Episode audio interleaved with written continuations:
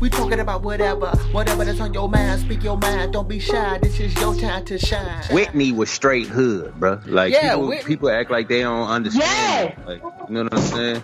Yeah, and hood. Like, and not on top of what you might have known her outside of the studio, they had a freaking show. That wasn't no freaking stage play. Whitney is freaking loco. That was crazy. Yo. I think he dug a doo-doo turd out of her butt on the show. You know, I didn't even watch it.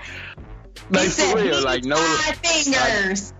I didn't watch the show. I caught bits and pieces when I went to other people's houses, but I would not doubt it if it didn't happen. Like, but they truly loved each other, bro. They loved each other because they realized, like, look, I'm messed up, you jacked up.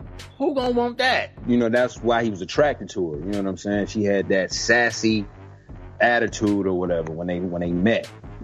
And he was like, oh yeah, I gotta be with her because she act like she from where I'm from, you know? And here's a fun fiction for you.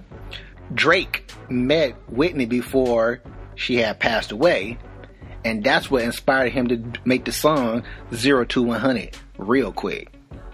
Because really? Whitney always went 0 to 100 real quick on him. Wow. Nah, I said fun fiction. I didn't say fun fact. Fun fiction. You stupid. You over here, really?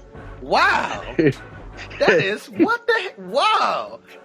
How come we ain't never hear about that on eHollywood? Because it's fun fiction. It's fun fiction. You're going to hear about it on E-whatever talk.